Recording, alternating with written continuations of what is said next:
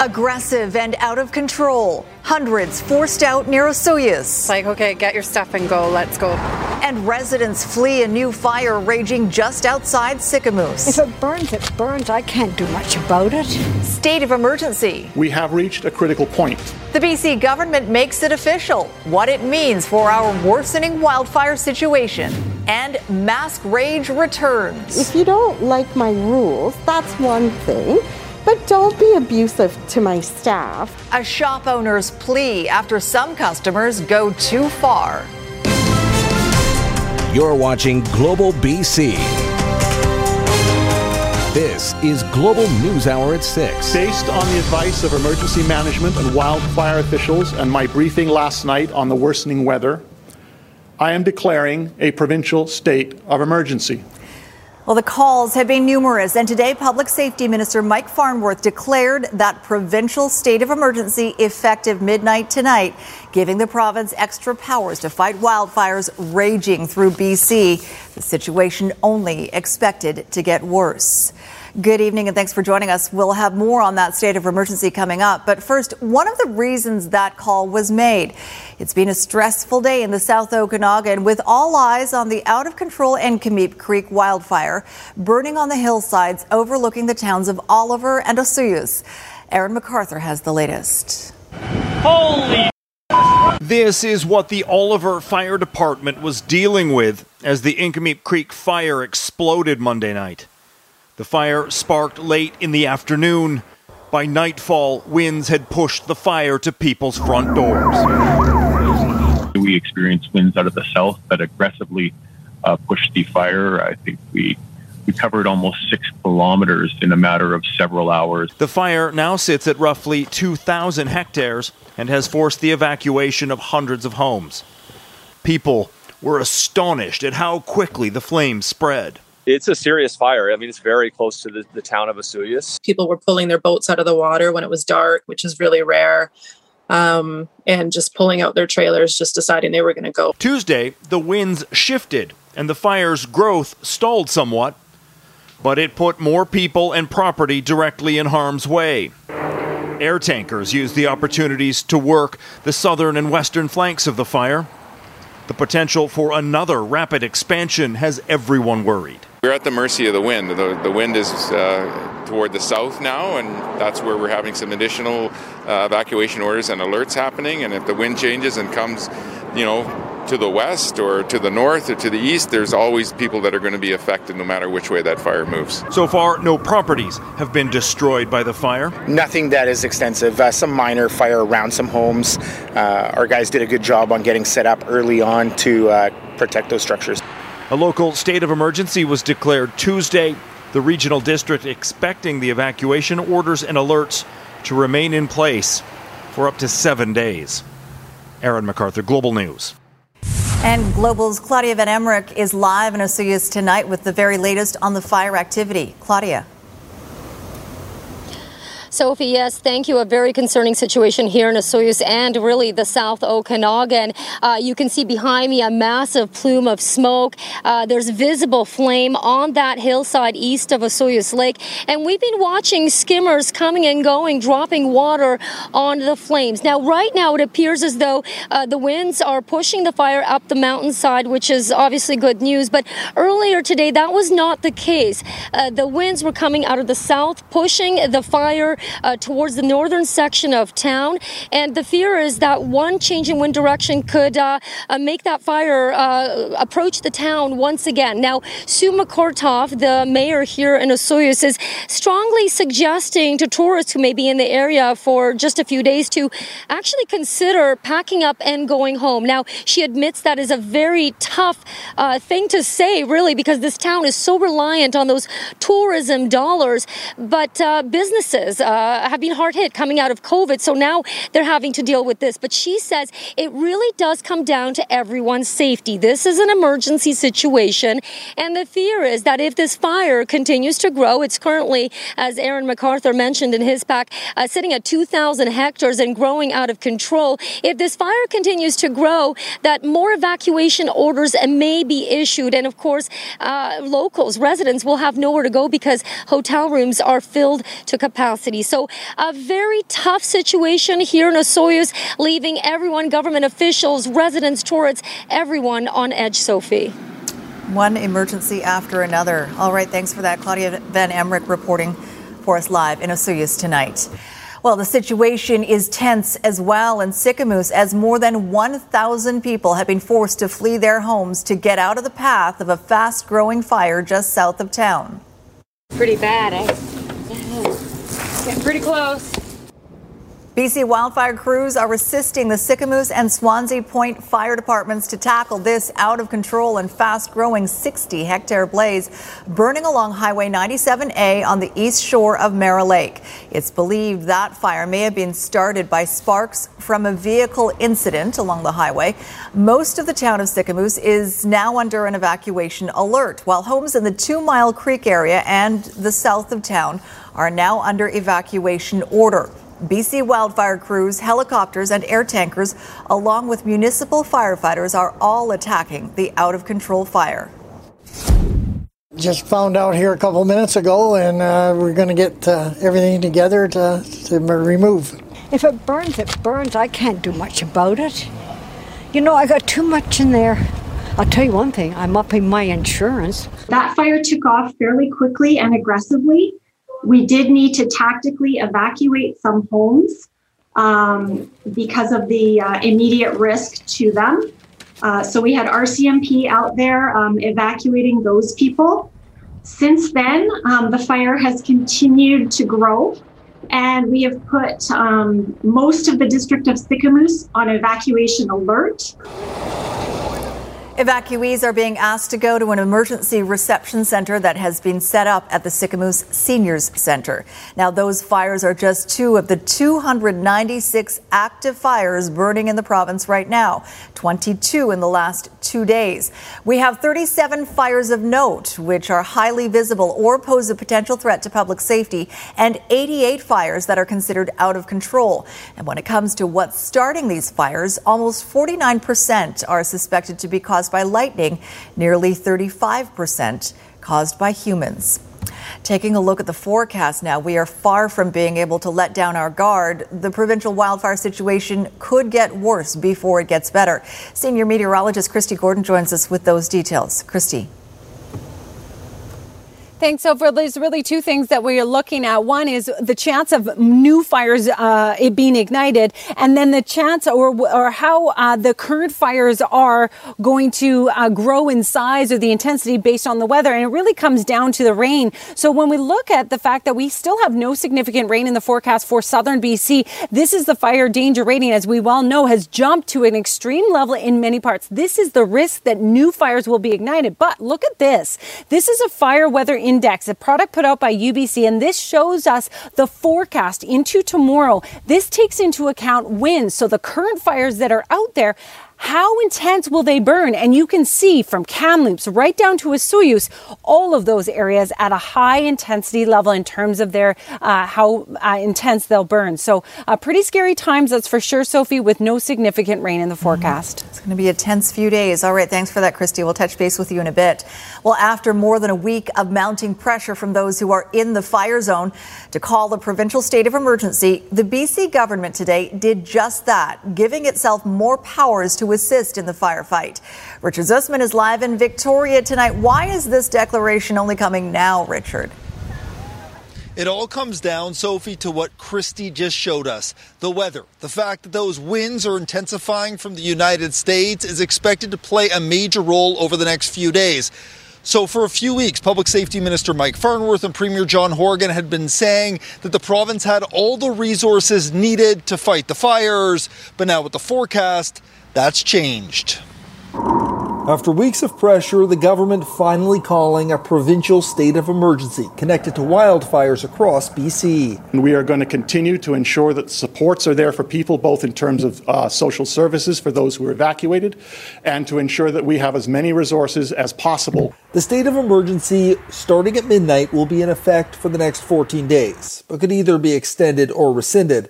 The order coming because of a shift in the weather forecast in the Okanagan and southeastern BC. Based on the briefing that I received last night about the, uh, the change in weather and the significant potential uh, with high winds and dry lightning for uh, uh not only additional fires, but uh, to accelerate aggressive fire behavior.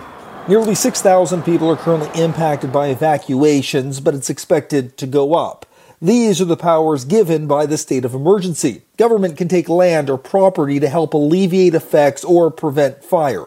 The province can prohibit or control travel in any area of the province, remove trees, structures, or crops, and end contracts so workers can be hired to help with the emergency. We want to make absolutely sure that uh, we have the uh, the ability to house evacuees uh, if there is a significant evacuation uh, that's going to uh, have to take place.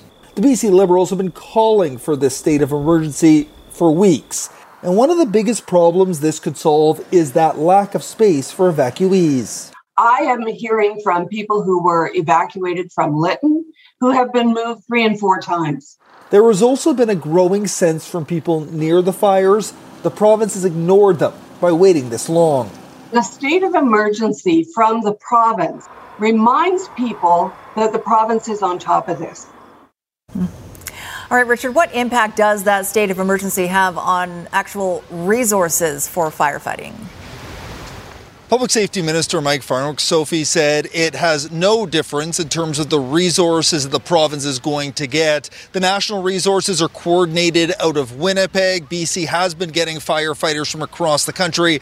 There's about 3,000 firefighters in total working in the province right now, and more help is on the way. 100 firefighters are expected to arrive very soon from Mexico. And again, the province says in terms of firefighters, they have the resources needed. This is about adding additional resources resources on top of that. All right, thanks for that. Richard Zussman live in Victoria for us tonight. A New Westminster pet store owner is pleading with her customers to show some respect and wear a mask.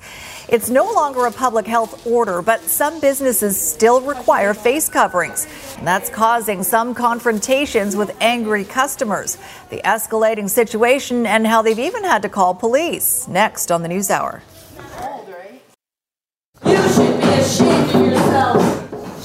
Grief and anger in Campbell River after the police shooting of an Indigenous man. Their calls for justice for Jared later. Also tonight, the hot rod granny of Mission Raceway, the senior citizen who won't let retirement slow her down. Right now, though, there has been an uptick in new COVID 19 cases in our province. We have 76 new cases of COVID 19. Currently, 692 cases are active. Of those active cases, 50 people are in hospital, 12 in intensive care, and in the last 24 hours, no new deaths have been reported. On the vaccine front, we have officially hit 80% of those aged 12 and older who've received their first dose of vaccine. And when it comes to second doses, 54.4% have now received both. Well, while mask wearing has gone from mandatory to recommended in BC, many businesses are still asking their customers to mask up. As Grace Ke reports, a new Westminster pet store is pleading for understanding after some very unpleasant encounters. At Bosley's Pet Food Plus in New Westminster, if you want to get a treat for your pet, you'll have to wear a mask. Owner Karima Jivraj says her staff are more comfortable with the mask policy. I just want what's best for my team. They're between the ages of 17 and 21. They don't all have their full vaccines.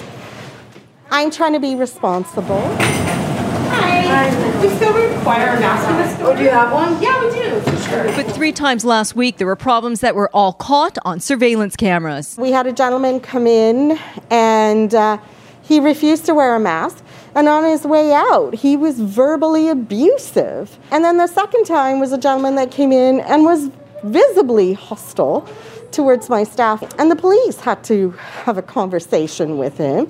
And in reality, he would have been in the store for less than five minutes. On Saturday, the woman came in, the store was busy, and she literally pushed past the staff, went down the cat aisle, grabbed a $100 bag of food, and walked out with it because the staff refused to serve her for not wearing a mask. Seriously, again, five minutes. Karima says despite the three recent incidents, most customers have no problems with the mask policy. Oh, not at all. No, I'd like to keep myself as protected as possible and protect those around me too. I've only had my first dose so far, so it makes me feel comfortable. According to Research Co., since April of last year, 14% of Canadians always masked up when they were out. The rate hit a high of 82% in November and has been dropping steadily, but still sits at 70%. There's a lot of people who say, I want to continue doing this. You know, we're not out of the pandemic yet. We're looking at the situation as it develops in other countries, and we're definitely afraid that we could catch this virus. I am simply trying to be respectful and responsible towards my team. Karima got overwhelming support on social media. And for those who don't want to wear a mask, you can order online. Items can be delivered or picked up curbside. Grace Ke, Global News. All right, Keith Baldrey joins us live with more on this. Keith, you have some new data on how people are feeling about our vaccination efforts. Yeah, the uh, uh, optimism associated with vaccines has really increased. This is very good news. In stark contrast the United States, where I reported last night, is basically ground to a halt with vaccinations as there's a lack of confidence down there. Not so in Canada. You saw Mario Canseco in Grace's story. He also has a poll touching on Canadian attitudes towards vaccines. Here's his findings 88% of Canadians uh, either have had the vaccine or they intend to be vaccinated. That's herd immunity, folks. Eight, just 8%, a decline of five points since May, say they will definitely not be vaccinated. And 72%, a jump of 12 points, which is significant, now support various provincial vaccination programs. So a vote of confidence for our vaccines. People are getting the dose on a daily basis. Mario Canseco making the point there was a lack of confidence in the beginning, but that's not the case now definitely the numbers have been shifting, partly because now it's something that is definitely more palatable for many Canadians because everybody who was talking about whether vaccines had a chip in them, whether something was going to go horribly wrong, um, those doomsday scenarios really haven't materialized, regardless of what people say in social media. So, if you want to see the effectiveness of the vaccines, just take a look at the daily case numbers. Vancouver Coastal, which had about 200 cases a day, now down to single digits. It has the highest vaccination rate in the province at more than 85%, more than any other health authority. So, vaccines work. If you haven't been vaccinated, get that dose. Mm-hmm. All right, thanks for that, Keith. Coming up, the growing bill at the grocery store. For a head of cauliflower, $5? How prices are rising down pretty much every aisle. Plus, how those free apps might come with a hidden cost. Crews are still on scene to this major structure fire in Delta Tilbury area. River Road remains blocked in both directions near Alexander. You're going to have to take Highway 17 as an alternate route. From home to car insurance, BCAA's local experts are here for all your insurance needs. Visit bcaa.com. I'm Trish Jewison in Global One, high above a structure fire in Delta.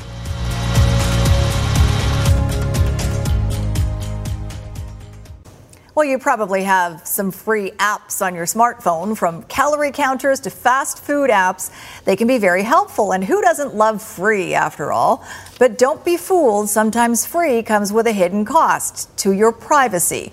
Let's bring in Consumer Matters reporter Anne Drewa with more. Anne? Thanks, Sophie. Some cybersecurity experts say it's a balancing act when it comes to convenience and privacy, and some phones protect your privacy better than others. Experts tell Consumer Matters people with iPhones usually have more notifications about the types of location information being accessed. That's also true on more modern Android phones, but experts say the problem for Androids is there's a lot of different brands and much depends on how up to date they are. When it comes to gathering information about us, different apps can track different things. Fast food apps, for example, in general may use our location data to garner more business by alerting you to deals, promotions, and loyalty rewards. For non service related apps like a flashlight app or a weight loss app, cybersecurity experts say that's where you risk getting into a data broker situation. They're probably just trying to collect absolutely as much information about you as possible. You know, the times of days that, that you're active, where you live, where you shop, where you work, all this information is incred- incredibly valuable to marketers. And they'll grab pretty much all the information your phone will share with them. They'll get your battery status, they'll get which cell phone carrier you're using. All of that information just helps them continue to build almost a dossier that they can then sell you as a product to other marketers. So, how can you protect your privacy when it comes to apps? Only download apps from official app stores to avoid malicious apps. Read mobile app permissions before allowing access to potentially sensitive device features such as location and contacts. You can change permissions by going to settings on Android and iOS devices. Research the app before installing, know what information will be accessed, and keep your apps updated. Also, it's a good idea to delete apps you don't need as they too risk being hacked hacked or infected. And if you have a consumer issue for me, you can email me at consumermatters at globalnews.ca. All right, sounds good. Thank you, Anne. Well, most of us have no doubt noticed an increase in prices at the grocery store. Global's Kendra Slugoski went there to find out just how much more we're paying, which food items are costing us more, and where to look for savings. Annalena Small has planted a big garden this year. Lots of potatoes, carrots, rhubarb. It's not just a hobby, it's a way to cut down on the growing grocery bill. What's going on with these prices? I mean, cauliflower for a head of cauliflower, $5 the other day. It doesn't take much in the cart to reach $100. The price of produce has gone up. The family is also paying a lot more for meat. Food prices across the country have soared. Just six months ago, researchers predicted food inflation would climb by 5%. So for a family of four, uh, that would increase the bill, uh, the food bill, by about $700. That is the highest amount we've ever predicted in 11 years. COVID 19 and transport costs are part of the problem, along with produce volatility. But prices at the bakery counter are also on the rise. For the first time in over a decade, uh, prices are going up there by 5 to 7%. Even peanut butter has climbed. According to Charlebois, it's the first major price hike in 20 years. At the center of the store, uh, be careful. We actually are seeing higher food prices. Coffee is up 17% since the beginning of the year. Make uh, frozen aisles your new best friend. Uh, prices are quite stable there. Small, who is on maternity leave, knows her little Lita will soon be eating more. These plants will pay off in more ways than one. And it just tastes so much better. Kendra Slugoski, Global News. Up next, demanding justice. Grief and anger after an Indigenous man is shot by RCMP. Plus, the impact of BC's wildfires far from the front lines. The smoke warning from health officials.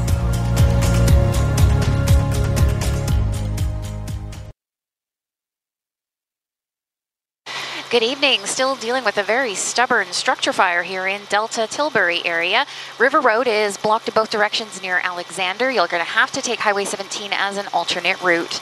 Is buying a home still possible? CIBC Mortgage Advisors will show you how. With a plan unique to your ambition, they'll help find your home. CIBC Mortgages, ambitions made real. I'm Trish Jewison in Global One, high above a structure fire in Delta.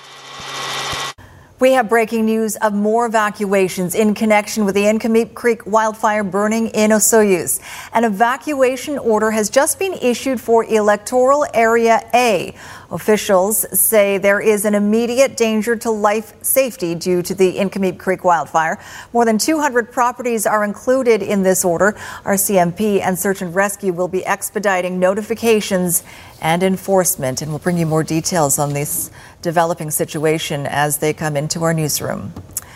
Well, the BC government has appointed two new liaisons to help First Nations access funding to deal with human remains at the sites of former residential schools. As Ted Chernecki reports, today's announcement was highlighted by an emotional statement from a First Nations cabinet minister. This has been a difficult, heartbreaking, and traumatic time for Indigenous people across Turtle Island. It was an emotional event for the MC of today's event, herself First Nations. Of the two liaisons appointed, Lydia Hwitsum, the former chief of the Cowichan tribes, could not be here, but Charlene Belleau could, and as the former chair of the First Nations Health Council, she knows all about pain. We told governments, we told churches, our children never came home. They never believed us. Now we know. Now you know. She has a litany of examples. My own great grandfather committed suicide at St. Joseph's Mission Residential School. They buried him there without telling our family. They strung our children on poles and lashed them until they passed out. Eight years old, ran away from the residential school and froze to death. Bringing home children that priests fathered. The two liaisons will now help First Nation communities access the $12 million the province previously announced to help deal with technical and emotional issues, as three former hospitals and 18 residential schools in BC are investigated. $475,000 for each of the 18 uh, schools plus the three sites is, as you say, not going to be sufficient, we expect, but we understand that this is to fill in the gaps that may exist with the programming the federal government and the funding the federal government has offered. Residential school survivors believe a good part of the money will go towards mental health because even though the atrocities were well known to First Nations, now that it's finally being recognized by everyone, there is an enormous amount of pent up emotion. Right now, it's triggering them and bringing them right to the day that they were taken and right to the day that those traumas were happening and we need to be able to provide them the supports they need to so that they can get it to an ugly memory and while it may not seem like a lot of money, she says it's more than what most other provinces are doing, which is nothing. Ted Chernecki, Global News. A loud and emotional protest today for a man killed outside of Tim Hortons on Vancouver Island. Jared Lowndes had an outstanding warrant and killed a police dog before being shot by officers earlier this month. Today, his family and others demanded justice for Jared. Kylie Stanton reports. Behind the chants and the drumming, there's anger and intense pain. Every time I close my eyes, I see my son's brain out. Family and friends of Jared Lowndes confronted officers at the Campbell River RCMP headquarters demanding justice, nearly two weeks after the 38 year old was fatally shot by Mounties. To call for accountability and to call for oversight. On July 8th, Mounties were trying to stop the Wet'suwet'en First Nation man on an outstanding warrant, but he tried to flee. Soon after, a K9 officer boxed in Lowndes' vehicle in this Tim Hortons parking lot. But there was an altercation. The police service dog, Gator, was stabbed to death, and the handler was injured. That's when shots were fired. I don't think you understand how it feels to know that your son was shot in the face three times. In a statement, the National Police Federation expressed condolences for the family, but went on to say if Mr. Lowndes had not, however, evaded police, stabbed PSD Gator, and injured an RCMP officer, and instead turned himself into the courts to comply with a warrant for weapon offenses, he could be alive today. The Independent Investigations Office is investigating. It's going to be some months. We do here at the IAO appreciate the need for timely uh, investigations, but we also have to ensure that they're thorough um, and complete before we do release our findings. But Indigenous people across the province are getting impatient. Dismantle the RCMP. Protesters joining the cause here in Stanley Park, calling for a complete overhaul of the Royal Canadian Mounted Police. It's another shame, shame, shame on so called Canada. For Lowndes and the family that loved him, it's too late. Justice for Jared! All they can do is use their voices, make them heard, hoping one day that will make a difference. I want them to remember the noise we made today the next time they try to kill an Indigenous person. Kylie Stanton, Global News. A Langley woman is calling for stricter laws governing vicious dogs after her Chihuahua was mauled to death by two pit bulls. Trisha Hill says she was walking her dog Frankie last Thursday when the dogs attacked. Hill managed to fight them off and pull Frankie away, but the pit bulls attacked again, injuring her and killing Frankie. Hill has launched an online petition demanding tougher penalties for owners whose dogs kill or severely injure other animals. I yanked my dog up by his leash and caught him in my arms. started to run, and I didn't get very far. And I just felt a thunk on my back and I went down and they started attacking my dog. And I was screaming for help. I was in there trying to get him loose as well. Hill says the owner of the dogs arrived but didn't try to call off her dogs or pull them away. She says she suffered bites on her hand and chin and several bruises. There are unconfirmed reports one of the pit bulls has been put down and the other has been seized. Well, with those wildfires raging across this province, residents on the south coast are now being warned to prepare for smoke to blanket the region soon.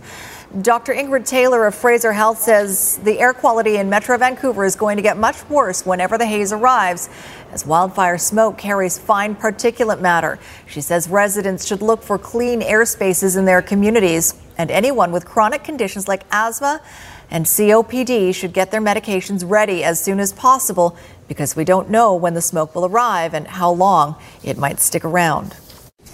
In some places, the smoke could be very heavy and that can cause serious impacts for people with existing health conditions who may have trouble breathing or put stress on their heart if they spend too much time outside in these smoky conditions. I believe in, in the interior and in Alberta, it's been many, many days, um, which uh, adds to the challenge of having that burden on your body Dr. Taylor adds the smoke could also pose serious health risks, risks to older adults and younger children. Still to come, the race after retirement. I've been around this track a million times, I swear. How a 75 year old woman is driving circles around the competition. Plus, a billionaire gets his wings. What Jeff Bezos' historic flight means for the future of space travel.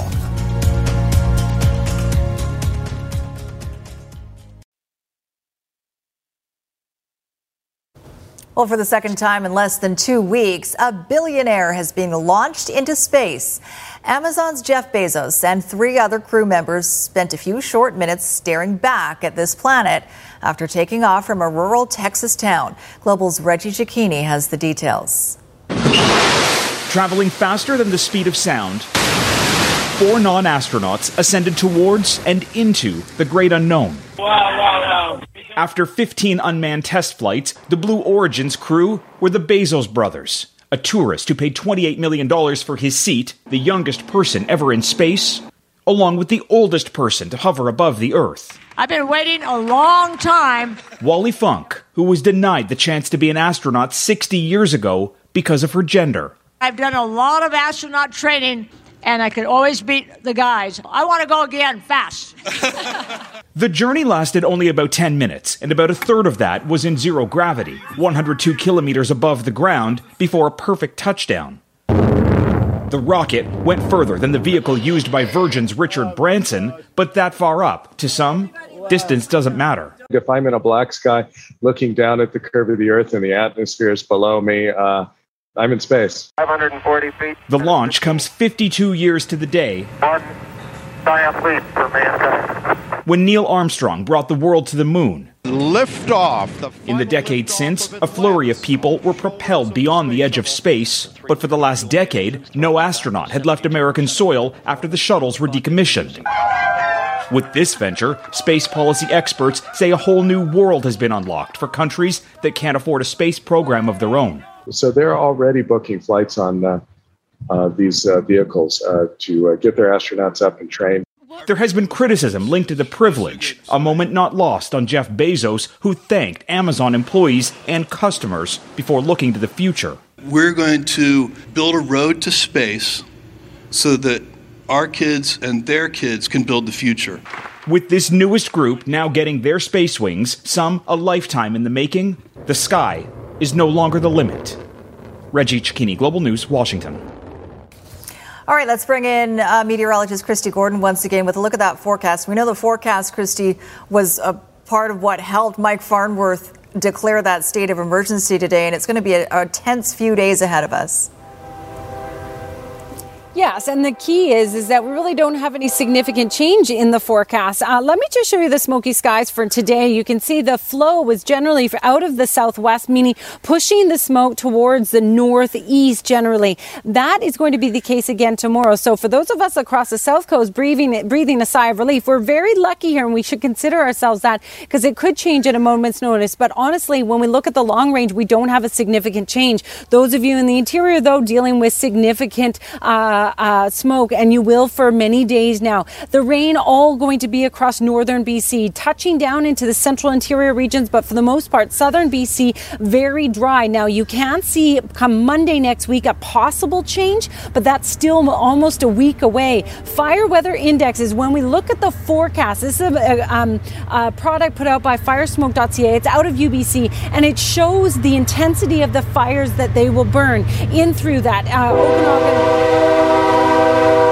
There's a train, everyone. I apologize. In through the Okanagan Valley. Now, I also want to show you this product. This is the rate of spread. So the concern is, is that we will have significant spread in those same areas where we're dealing with significant fires, in particular the Osoyoos region, as we head into tomorrow afternoon. So this is tomorrow afternoon. So no change in sight with that potential for uh, more significant fire spread and more intensity. Northern BC, cooler conditions, and that's where all the rain is. But it's like the province is split in half, and that's shown in the fire danger rating as well as we continue with mostly dry conditions. Now, the south coast will see a little bit of cloud cover, maybe a slight chance of a sprinkle, but overall not much in sight, that's for sure. And tonight's central windows weather window is the Rayleigh uh, uh, Valley, which is looking towards uh, Kamloops, uh, sort of north of Kamloops, looking towards and that's the smoke um, from there as the sun was setting.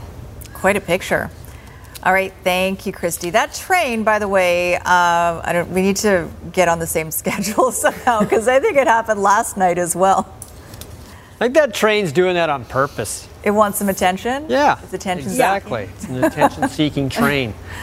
All right, Squire, what do you have for us? Well, the NHL has drafts this week and also training camp for the Vancouver Canucks. It's hard to believe. Training camp is about mm, two months away right now. And this year, training camp will be where that goal was scored in Abbotsford, and there'll be an exhibition game there as well. The horn sounded like the train. Later, the septuagenarian race car driver teaching the young kids a thing or two. Okay. Good. Things that are said during commercial breaks should be left. Yes, don't say what the you just said, because then we'll need five minutes to explain what we're talking Okay. about. No, just explain what's happening in sports. I'll do that. I can do that. Uh, the Vancouver Canucks don't just have their farm team in Abbotsford, they're now going to have their training camp there as well. It'll happen this year, but training camp these days is not very long. In the old days, it was like two or three weeks. This time, it's only a few days. Training camp starts Thursday, September 23rd. It ends Saturday, September 25th. Uh, we'll see if they can work out fan access to the training camp. The uh, Canucks did put out their preseason schedule today. Now, we did know their first one was going to be against Seattle, and that would be in Spokane. They'll play in Abbotsford against Calgary. The other home games you see there will be at Rogers Arena. So, a couple against the Kraken, a couple against Calgary, a couple against Edmonton, one against Winnipeg. Speaking of the Kraken, the expansion draft will get Kraken tomorrow at 5 o'clock our time. They'll, thank you. They'll take one player from every team except Vegas, which is exempt.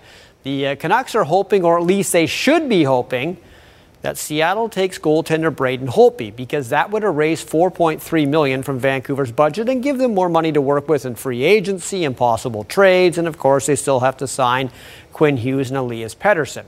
Losing someone like Kole Lind is not going to help the budget. But the Canucks may have to offer something to Seattle on the side to entice them to take Holtby. However, he has only one year left in his contract, and the Canucks are not going to feel a lot of pressure to offer Seattle too much. Everyone knows the Kraken needs a veteran goalie. They can't go with all young guys. And Holtby is way more affordable than Carey Price, who makes 10.5 million per year. So the best case scenario is Holtby becoming a member of the Kraken. The Whitecaps play Houston in about 15 minutes, and the Caps are coming into this game off a win. And we haven't been able to say that since early May. The uh, game will be on AM 730. It's technically a home game for Vancouver, even though they are still in Salt Lake City. And the Caps had a very tough time watching Montreal and Toronto being allowed to play home games in their homes this past weekend, while the Whitecaps are still forced to hang in Utah. When you look at uh, the the Saputo Stadium and you look at BMO Field with fans and pushing for them, I was I was a little bit jealous to be to be honest with you. One of the quarterbacks in BC Lions camp is Will Arndt. He was born, raised, and still lives in Sandy Hook, Connecticut, a town that is well known by tens of millions of people because of a tragic school shooting in December of 2012. His love for that town and the people who have persevered through the pain helps motivate them. When it comes to making a team, every athlete has their own trials and tribulations. Will Arndt is no different. At 27 years old, Arndt is vying for the BC Lions backup job. Except where Will was born and where he grew up and still calls home is very near and dear to his heart. The school is in lockdown. See the surrounding towns can send EMS personnel. It's almost been a decade since these images of Sandy Hook Elementary were forever burned into our minds. A lone shooter killing 26 people, including 20 children between the ages of 6 and 7 years old. I remember it very clearly. Um, it was very chaotic, and you know, being right in your hometown, it's uh, a lot of thoughts are running through your head, and um, it's still something that's so surreal. You know, I unfortunately knew people that were involved, and you know, working with uh, a lot of the kids in my hometown. Uh, unfortunately, you know, it's one of those things that you know is understood but not really talked about. Caller's indicating she thinks there's someone shooting in the building. It's horrific, but um, you know, the town really rallied around each other, and to this day, it's still, uh, you know, a rallying cause, and it's a very tight knit community. But uh, yeah, I mean, it's very, it's very sensitive. It's still really fresh because you know a lot of the people are still in town, and there's still people affected by it, and uh, you know, every year in December, it's something that people remember. Will's mindset right now is on making the BC Lions, but he's beyond proud of where he's from and the people who make his hometown a special place to live. I think it, it's important to, you know, build a community where, you know, you're not excluding anybody. And, uh, you know, there's a saying in that town that love always wins. So that's what I take away from that. Well, considering he has won seven Super Bowls, Tom Brady has made a lot of White House visits to give presidents jerseys and show off the Lombardi Trophy. Today it was with the Buccaneers, and it was for President Joe Biden. Not a lot of people, uh, you know, think that we could have won, and um, in fact, I think about 40% of the people still don't think we won. I understand Do that. you understand that, Mr. President? I understand that. Yeah. Like the first president he visited after he won a Super Bowl was Abraham Lincoln. That's how far back Tom Brady goes. what? No rim shot for that? Hang Come on. on. Wait for it. Oh, Just crickets. no, oh, sorry. Crowd left. Sorry. Yeah. All right, Squire, just ahead, a 75 year old woman who loves gardening, baking cookies, and driving race cars really fast. We'll meet the hot rod granny next. This is BC with Jay Durant, brought to you in part by Fortis BC, BC's energy solutions provider. Well, when you think of auto racing, you probably think of 20 somethings with little concern for their own mortality. So the driver who's tearing up the track at the Mission Raceway may be a bit of a surprise. Gail Baird is almost 75 and didn't take up racing until she retired. As Jay Durant tells us on tonight's This is BC, she is feared by other competitors. It's the relaxation that many people look forward to in retirement, but not Gail Baird. When she left her job at West Shore Terminals at the age of 62, she needed to find a new hobby. I wasn't ready just to go home, so I wanted something I could do. Never did learn how to knit. Now, at almost 75, she is one of the most experienced drivers at Mission Raceway and one of the most successful. multiple championships. Every year, I think she wins a championship or two. She is very tough to beat. She's insanely, insanely tough to beat. Hot Rod Granny keeps tearing up the track. She's become a mentor, always willing to offer advice. The young men, of course, go to the men to ask. The women are usually quite shy, and I try to tell them they shouldn't be shy about anything because when you're here, you don't think of yourself as a woman particularly, just as a competitor. And try to just get that in your head, and then everything comes so much easier.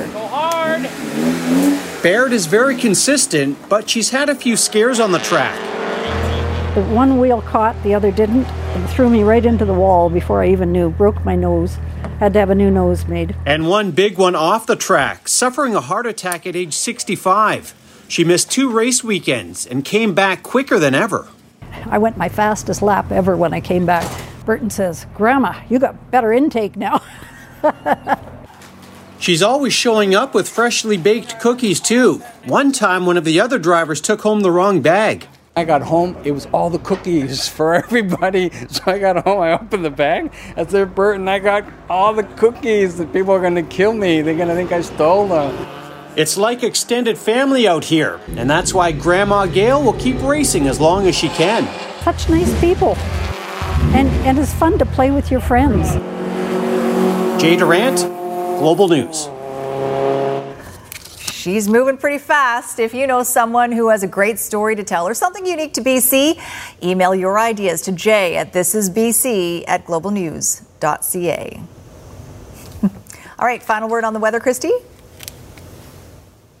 Thanks. So we will see increasing cloud overnight across the south coast. So a cooler start to the day and a slight chance of showers, but we're back to sunshine by the afternoon. And as I mentioned, no significant rain in the forecast for all of southern BC once again. All right, be safe out there. We'll keep updating that fire situation tonight on BC One and on Global News at 11.